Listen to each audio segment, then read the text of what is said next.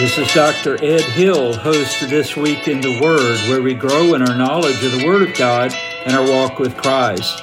You've joined us for the episode for Sunday, August 22nd, 2021. We're so glad you're with us today. And by the way, before we get started, did you realize that with the recording of this podcast episode today, there are 152 episodes at This Week in the Word at dredhill.podbean.com that anyone, anywhere in the world can listen to anytime free, and that includes you. I invite you to follow the podcast, subscribe to it, so that every time we post a new episode that's weekly, you'll get a notification about that. So, anyway, we're glad you're with us today, and let's get right to it. We started a series a few weeks ago called Matthew's Messiah. Matthew was a Jewish man who was a tax collector for the Roman Empire. His Jewish name was Levi. Once Matthew was called by Christ to become a disciple and he believed in him and eventually became an apostle, he wrote the Gospel of Matthew that we're going through right now, verse by verse. His deepest heart's desire is that his own people, the Jewish people, would realize that Jesus of Nazareth, Jesus Christ, is the long promised Messiah of the Jewish people and indeed the Savior of the world. That's why we call the episode Matthew's Messiah, the series. The episode today is called God Among Men. So if you would like to go to Matthew chapter 8, that's where we're going to be today.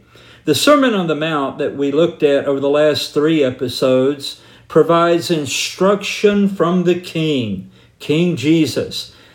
It's what he declares, and only God could declare the things the Lord Jesus Christ declared in the Sermon on the Mount.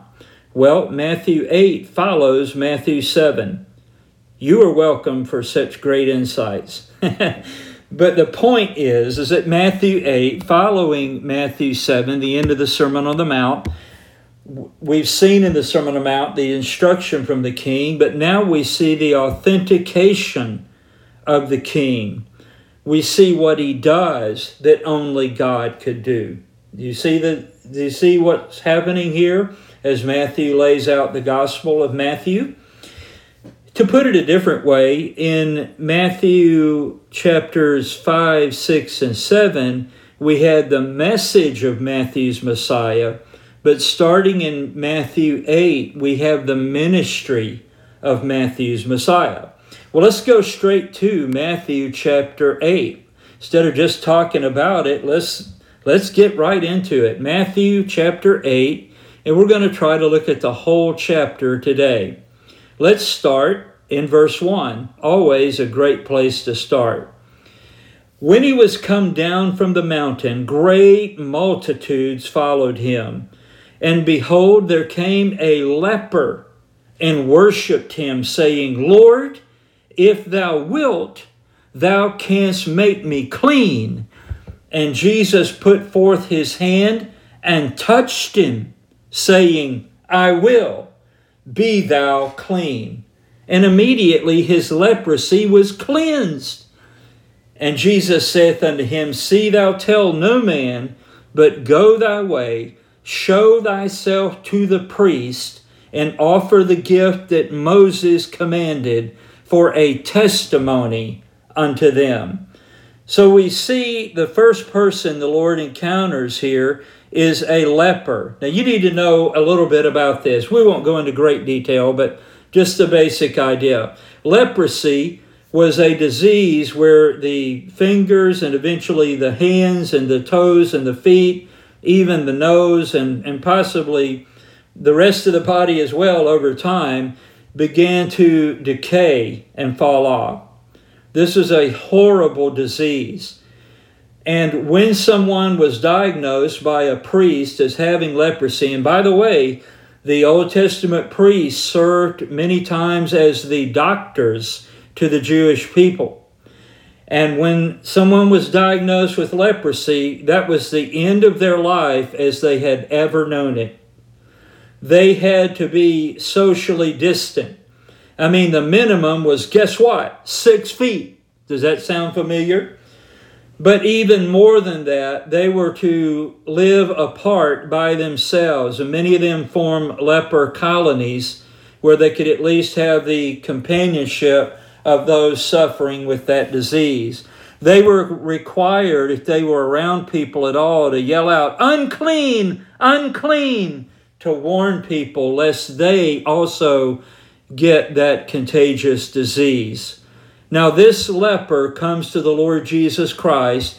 He cuts through this crowd. Well, I guess so, crying out, unclean, unclean. They made a way for this guy. And notice that he comes and he worships Jesus. Now, you know, only God is worthy of worship. Amen? And we see here Jesus being authenticated as God. So we see that he comes and he worships him and he says a very wise thing Lord, if thou wilt, in other words, if you want to, you can make me clean. And I think that's a good way for us to pray anytime we are sick or have any problem, is for us to come and put it before the Lord and his will be done. And you know what? Jesus, it says in verse 3, and Jesus put forth his hand and touched him. Now, there's one thing no one ever did with a leper, and that's touch them. Jesus reached out and touched him, saying, I will be thou clean. And immediately his leprosy was cleansed. This was a dramatic miracle of healing. And then in verse 4, Jesus tells him to follow the law go to the priest, offer the sacrifice, that it would be a testimony, a witness to them. You know what? When you see a leper cleansed instantly of his leprosy and restored again to his home and his family and his livelihood, only God could do that. Amen. And by the way, this was the first time in recorded history that someone had healed instantly a leper. This, my friends, is God among men. All right, let's go further. Not only does Jesus encounter the leper, he encounters a Gentile to the Jewish way of thinking. Even worse. this is, we're going to see here that the Jewish people had racism in bold caps. Absolutely. They hated the Gentiles. Now, by the way, not only was this person Jesus meets not a Jew, he was a, a Gentile, but he is coming as an army officer, a centurion of the Roman army. You say, well, so what, Pastor Ed? Well, it was a Roman army that happened to be occupying Israel. I mean, this is this is as bad as it gets, all right? Not only is he Gentile, he's an, a Roman centurion. This is just bad, bad, bad. Well, it doesn't bother the Lord Jesus Christ. Look at verse 5. And when Jesus was entered into Capernaum, this was now his headquarters, by the way, uh, on the Sea of Galilee. And when Jesus entered into Capernaum, there came unto him a centurion. Now, you know, centurions were used to having people come to them because they'd ordered them to. This centurion humbles himself and he goes to the Lord. Now, look at the end of verse 5 beseeching him, begging him this is something the Roman centurion was not in a habit of doing. But with Jesus, that's how he approached him. You know why? He knew who was in charge here, the Lord Jesus Christ. So let's go back to verse 5. And when Jesus was entered into Capernaum, there came unto him a centurion beseeching him and saying, Lord, my servant lieth at home sick of the palsy, grievously tormented. And Jesus saith unto him, I will come and heal him. The centurion answered and said, Lord, by the way, every time he says Lord, he's calling him God. This is God among men. The centurion answered and said, Lord, I am not worthy that thou shouldest come under my roof, but speak the word only, and my servant shall be healed. For I am a man under authority having soldiers unto me. And I say to this man, Go, and he goeth, and to another, Come, and he cometh, and to my servant, Do this, and he doeth it. When Jesus heard it, he marveled and said to them that followed, Verily I say unto you, I have not found so great faith No, not in Israel. And I say unto you that many shall come from the east and west and shall sit down with Abraham and Isaac and Jacob in the kingdom of heaven. But the children of the kingdom shall be cast out into outer darkness. There shall be weeping and gnashing of teeth. And Jesus said unto the centurion, Go thy way, and as thou hast believed, so be it done unto thee. And his servant was healed in the self same hour. Wow! Now, this is somebody who had no claim on the Lord Jesus Christ. And every Jewish people watching him hated him. And yet he came and he acknowledged that Jesus Christ was in fact God among men. He called him Lord. And he knew that he could heal his servant remotely, not even coming to his home, that he was unworthy for Jesus to come there. And by the way, among the Jewish people, they would have felt that if they had entered the centurion's home as a Jew coming in that Gentile's home, especially a Roman centurion, that they would have been ceremonially defiled before God. So they would never do this. And that's how the centurion was thinking about this. By the way, centurions are mentioned several times in the New Testament, and every single time they are mentioned in a good light. These were highly professional soldiers and well respected. But this one, even though he answered to someone above him, and at least a hundred answered to him, he was wise enough to realize that this was God among men, and Jesus could heal his servant at a distance with just a word. This was something marvelous to the Lord Jesus Christ. He said, basically, I'm paraphrasing, nobody in Israel has had this kind of faith. This Gentile, this non Jew, he's the one comes to me exercising this great faith. So Jesus healed his servant. This is a massive miracle, friends. Notice in the first miracle, he touched the leper and the leper is healed. Here, he doesn't even go to the house, he simply grants the request and the servant is healed. Now, friends, that is God among us. Only, it's like they say, even Ray Charles could see that this was God among us, right? You see what I'm saying? All right, now, so he heals a leper, he heals a hated Gentile. Now he heals a woman. The only thing lower than a leper and a Gentile among the Jews was a woman. And when Jesus was coming to Peter's house, now by the way, this is the same disciple and apostle Peter, you know, the same one that denied the Lord later, this same Peter. And when Jesus was coming to Peter's house, he saw his wife's mother laid and sick of a fever. And he touched her hand, and the fever left her, and she arose and ministered unto them. Now, there's a couple things I'm going to say about this. Notice the compassion of the Lord Jesus Christ. He could have just said, if it was just a fever, you'll get over it. But in this case, he didn't. He healed her. And there was no ceremony, nothing was said. He just touched her hand, and the fever had to flee. Think about that. When Jesus touches the leper, the leprosy must go. When Jesus wills that the servant of the centurion be healed, he will be healed. And when he touches the mother in law of Peter, touches her hand, the fever must go. Amen. Are you starting to see that Matthew's Messiah is God among men? Wow, that is amazing.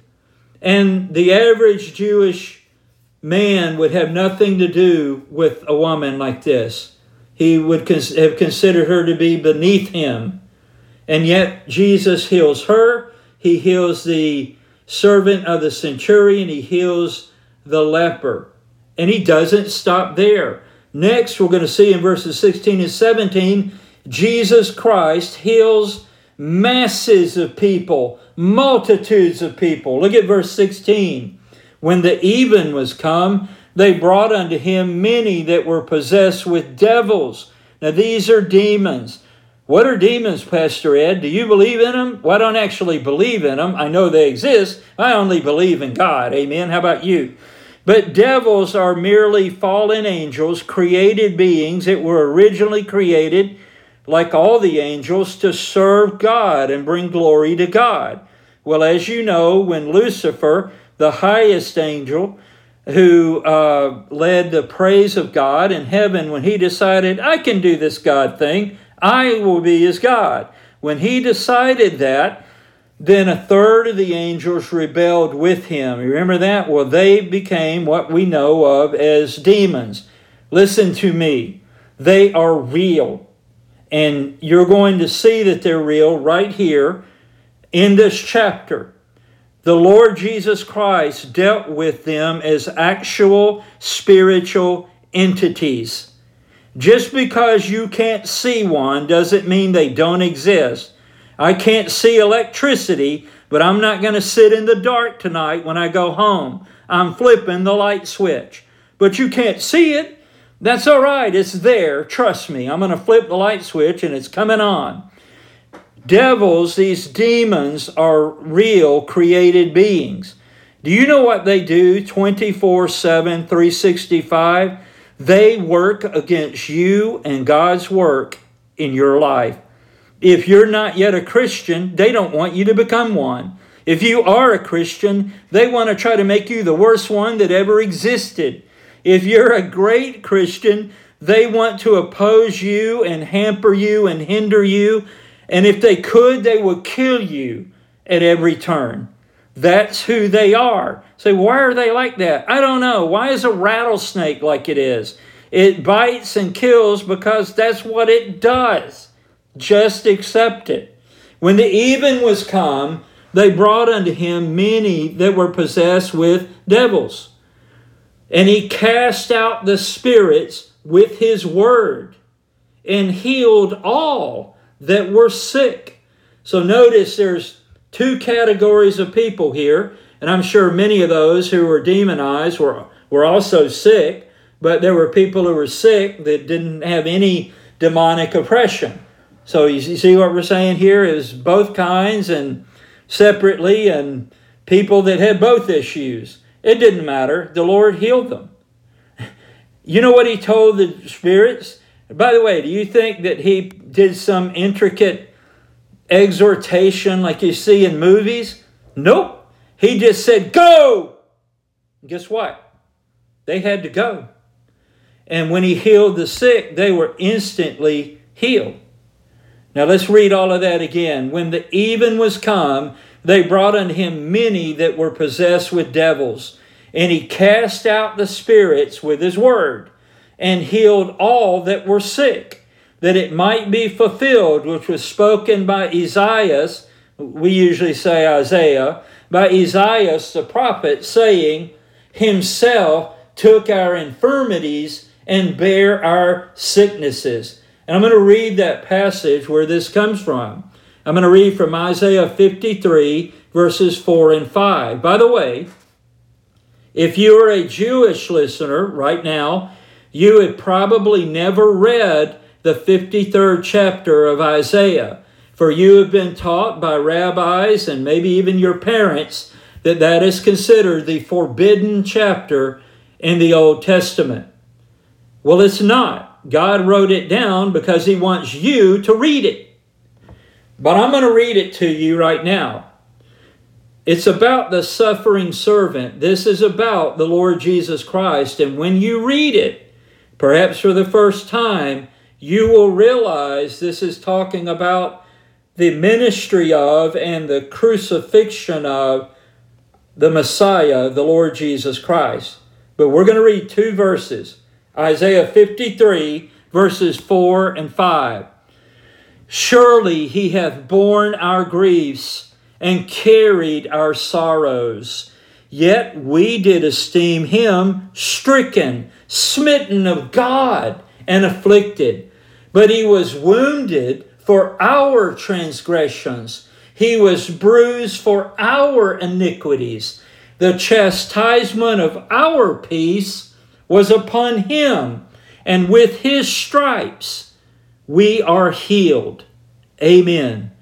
So Matthew says, as a Jewish person, as Levi, he says, when Jesus cast out these demons and healed all that were sick, that it fulfilled this prophecy by Isaiah the prophet.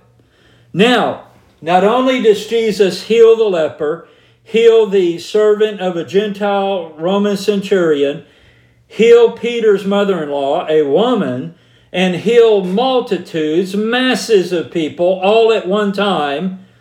But now we're going to see that he actually has authority over nature because he encounters a storm. Now, I do want to say this. I don't know this for sure, but could it be possible that Satan and his demons tried to stir up the greatest storm imaginable on the Sea of Galilee in order to sink this boat and drown not only the disciples, but if he could, the Lord Jesus Christ himself in this massive storm.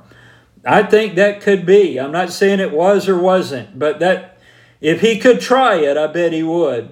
All right, so let's look at verses 18 to 27 as we finish Matthew chapter 8 today. We see a great storm.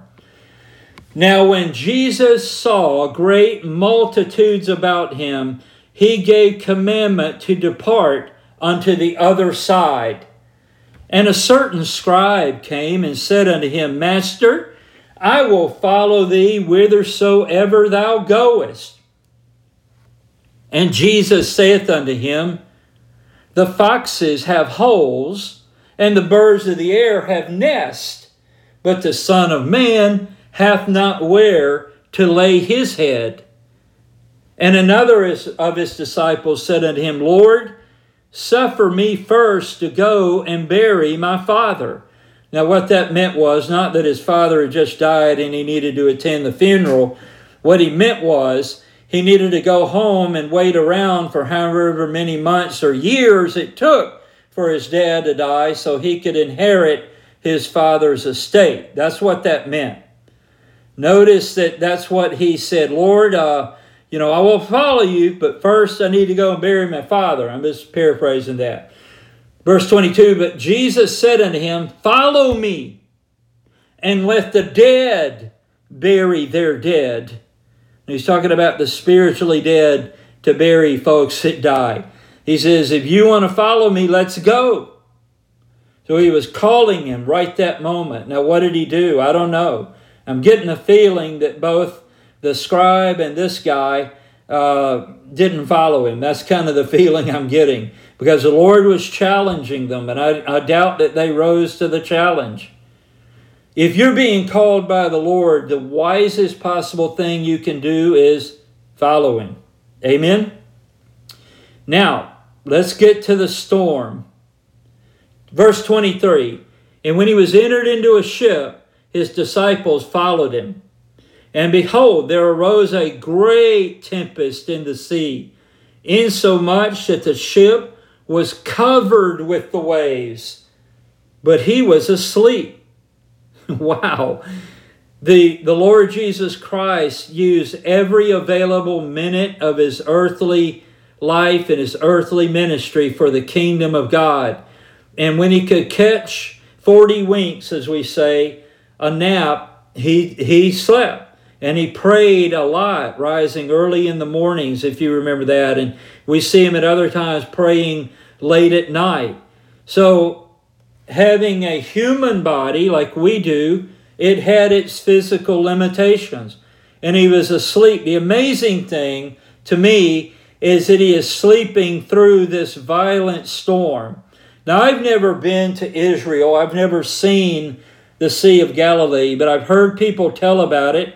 I've read accounts about it and looked at a little bit at the geography of it. It is a, a huge sea. Like, think of our Great Lakes, you know, that kind of thing. Maybe not that big, but it was big.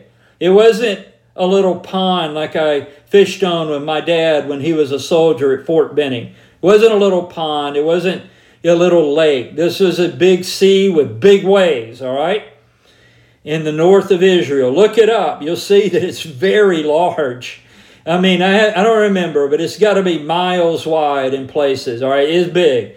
Big waves can come up. But here's the thing about it it is a sea, and it's like at the bottom of a bowl of mountains.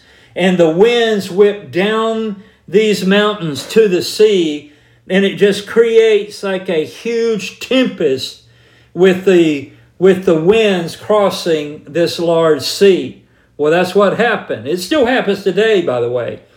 But at this point, the Lord is crossing the Sea of Galilee with the disciples. He's asleep in the boat. So uh, let's let's pick up here because I'm I want to get back to the passage here. So the boat is what sailors would say is it's being swamped with the with the waves. Now you know I'm not a person of the sea. I'm going to depend a lot on what the sailors tell me about the sea because me and the sea I don't know nothing about that. All right, but if I look around and the sailors are scared then I know that I need to be scared. These guys who had fished on the Sea of Galilee, been on it so many times in their lives, been in other storms, no doubt. They grew up around it, they worked on it. This storm was blowing their minds. They were frightened. And you know, if the sailors are scared, I'm scared. Verse 25 And his disciples came to him and awoke him, saying, Lord, Save us! We perish! Now, that may be one of the shortest prayers in the Bible. Lord, save us, we perish. Five words. Uh, but they made their point to the Lord, all right? So they're frightened. They're terrified. We would all be too if we were in their place in this kind of storm in the middle of that sea. Verse 26 And he saith unto them, now notice here, as one commentator pointed out, he doesn't get up immediately and deal with a storm. I mean, that's no big deal to him. But he's he deals with their lack of faith, their fear. And he saith unto them, Why are ye fearful, O ye of little faith? Then he arose and rebuked the winds and the sea, and there was a great calm. The picture here in the Greek is that he deals with the disciples and how little faith they have in him and in the Father. Then he rebukes the winds and the sea, and there was a great calm. It just stops cold. And instantly the sea was calm. Now they had never seen anything like this. This is like beyond human comprehension. Verse 27 But the men marveled, saying, What manner of man is this, that even the winds and the sea obey him? This was completely unfathomable to these sailors.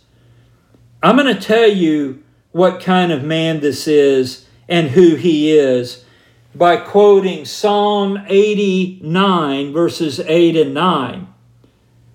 And here we go. O Lord God of hosts, who is mighty like you, O Lord? Your faithfulness surrounds you. You rule the raging of the sea when waves rise you still them. Whoa! Jesus Christ literally fulfills Psalm 89, verses 8 and 9, as the Messiah, Matthew's Messiah, truly God among men. Next, we finish with the demons and, and one other passage after that. But the demons, verses 28 to 32. Now, this is a longer passage where we see in more detail a little bit about the demons and how Jesus dealt with them. If if you say you're a Christian, but you doubt that demons are real or you you insist they're not, you are wrong. And you do not know the Lord Jesus Christ. That's a bold statement. But why do I say that? Because of verses 28 to 32. It's right here in the Bible, baby. Let's read in, in Matthew 20, Matthew 8, verses 28. Did I just say Romans 8? Matthew chapter 8, verse 28. And when he was come to the other side into the country of the Gergesenes, there met him two possessed with devils coming out of the tombs. That's where they lived, by the way. We know that from the other Gospels. Coming out of the tombs, exceeding fierce, so that no man might pass by that way. Whoa, we know from the other passages in the Gospels, these two men had they had tried to restrain them with chains but their strength was so strong when under demonic oppression that they could literally break physical chains. Process that. Verse 29 And behold, they cried out, saying, What have we to do with thee, Jesus, thou Son of God? Even they knew who Jesus was. Art thou come hither to torment us? before the time. So they also know that they're going to be judged and sentenced to hell by the Lord Jesus Christ. So deal with all of that too while you're about it. Verse 30 And there was a good way off from them and herd of many swine feeding. So the devils besought him, saying, If thou cast us out, suffer us to go away into the herd of swine.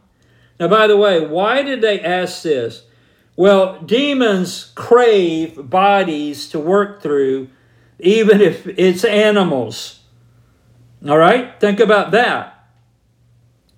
So they say, hey, if, and by the way, they beg him because you know who's in charge? Jesus is in charge. They beg him, saying, If thou cast us out, suffer us, allow us to go away into the herd of swine. Now, the swine were feeding not far off. Why did they want to go there? Because, like Lucifer, like Satan, they love to steal, kill, and destroy.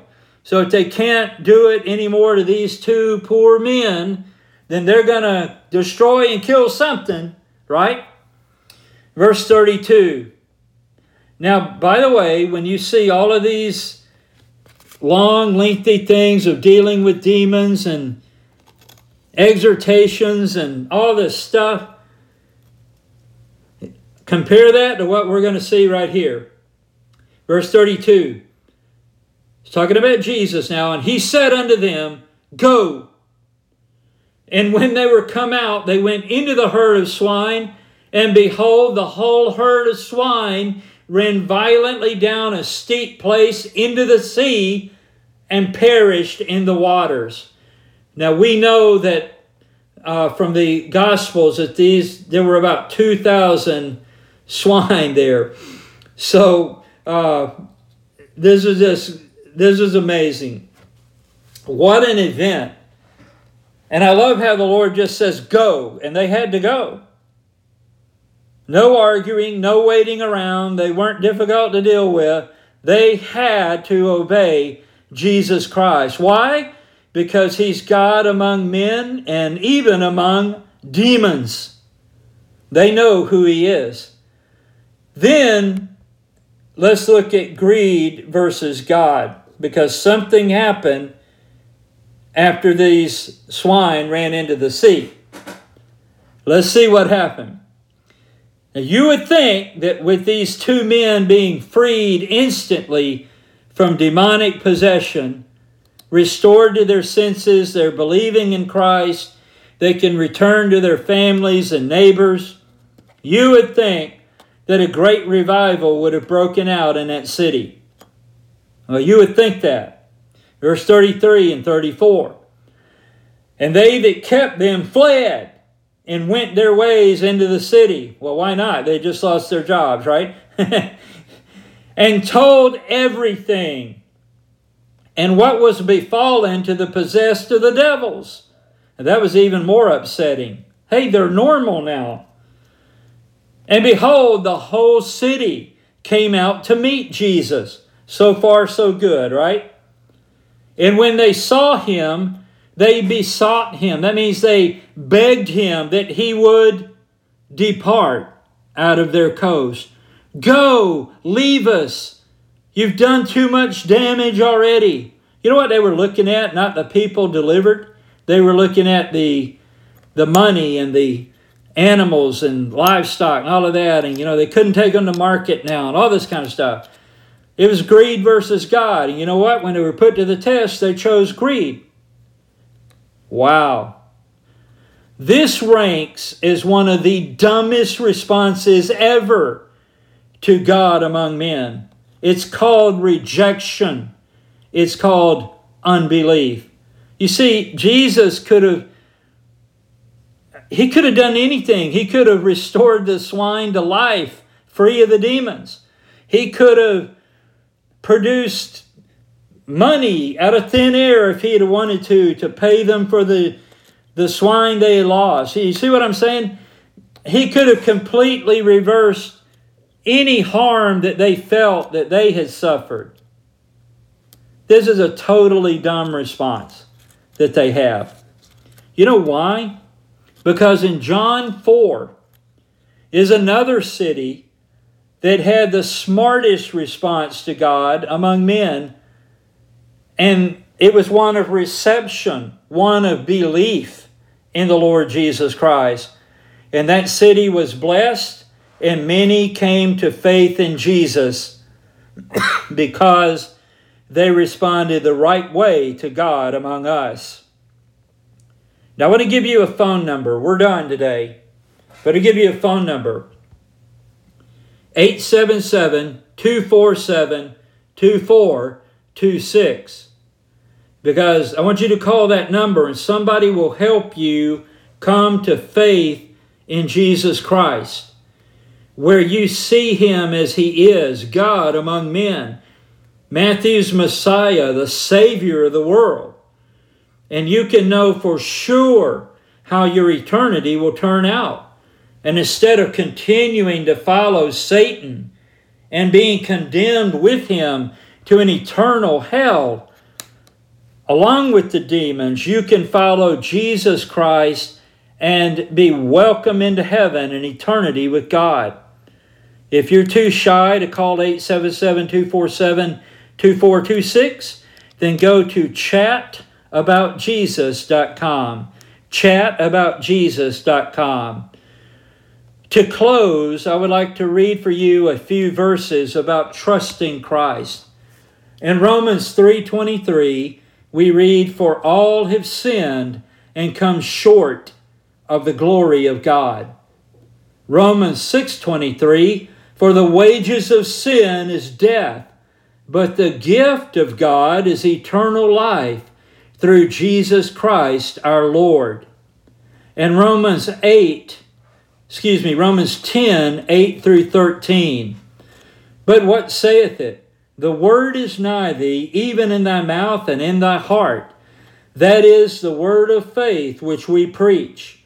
That if thou shalt confess with thy mouth the Lord Jesus, and shalt believe in thine heart that God hath raised him from the dead, thou shalt be saved. For with the heart man believeth unto righteousness, and with the mouth confession is made unto salvation. For the scripture saith, Whosoever believeth on him shall not be ashamed. For there is no difference between the Jew and the Greek, for the same Lord is over all the same Lord over all is rich unto all that call upon him. For whosoever shall call upon the name of the Lord shall be saved. Well, I thank you for listening today to This Week in the Word at dredhill.podbean.com, and I hope you will follow me and get every episode that's posted each week. And let others know how they can find it too by sharing it right now, right from where you are on that app. Share it with others that they may listen as well. I look forward to seeing you again next week at This Week in the Word. And I pray that God will bless you greatly this week if you're a Christian and if you're not, that this will be the week that you trust Jesus Christ as your Savior and Lord. Bye bye.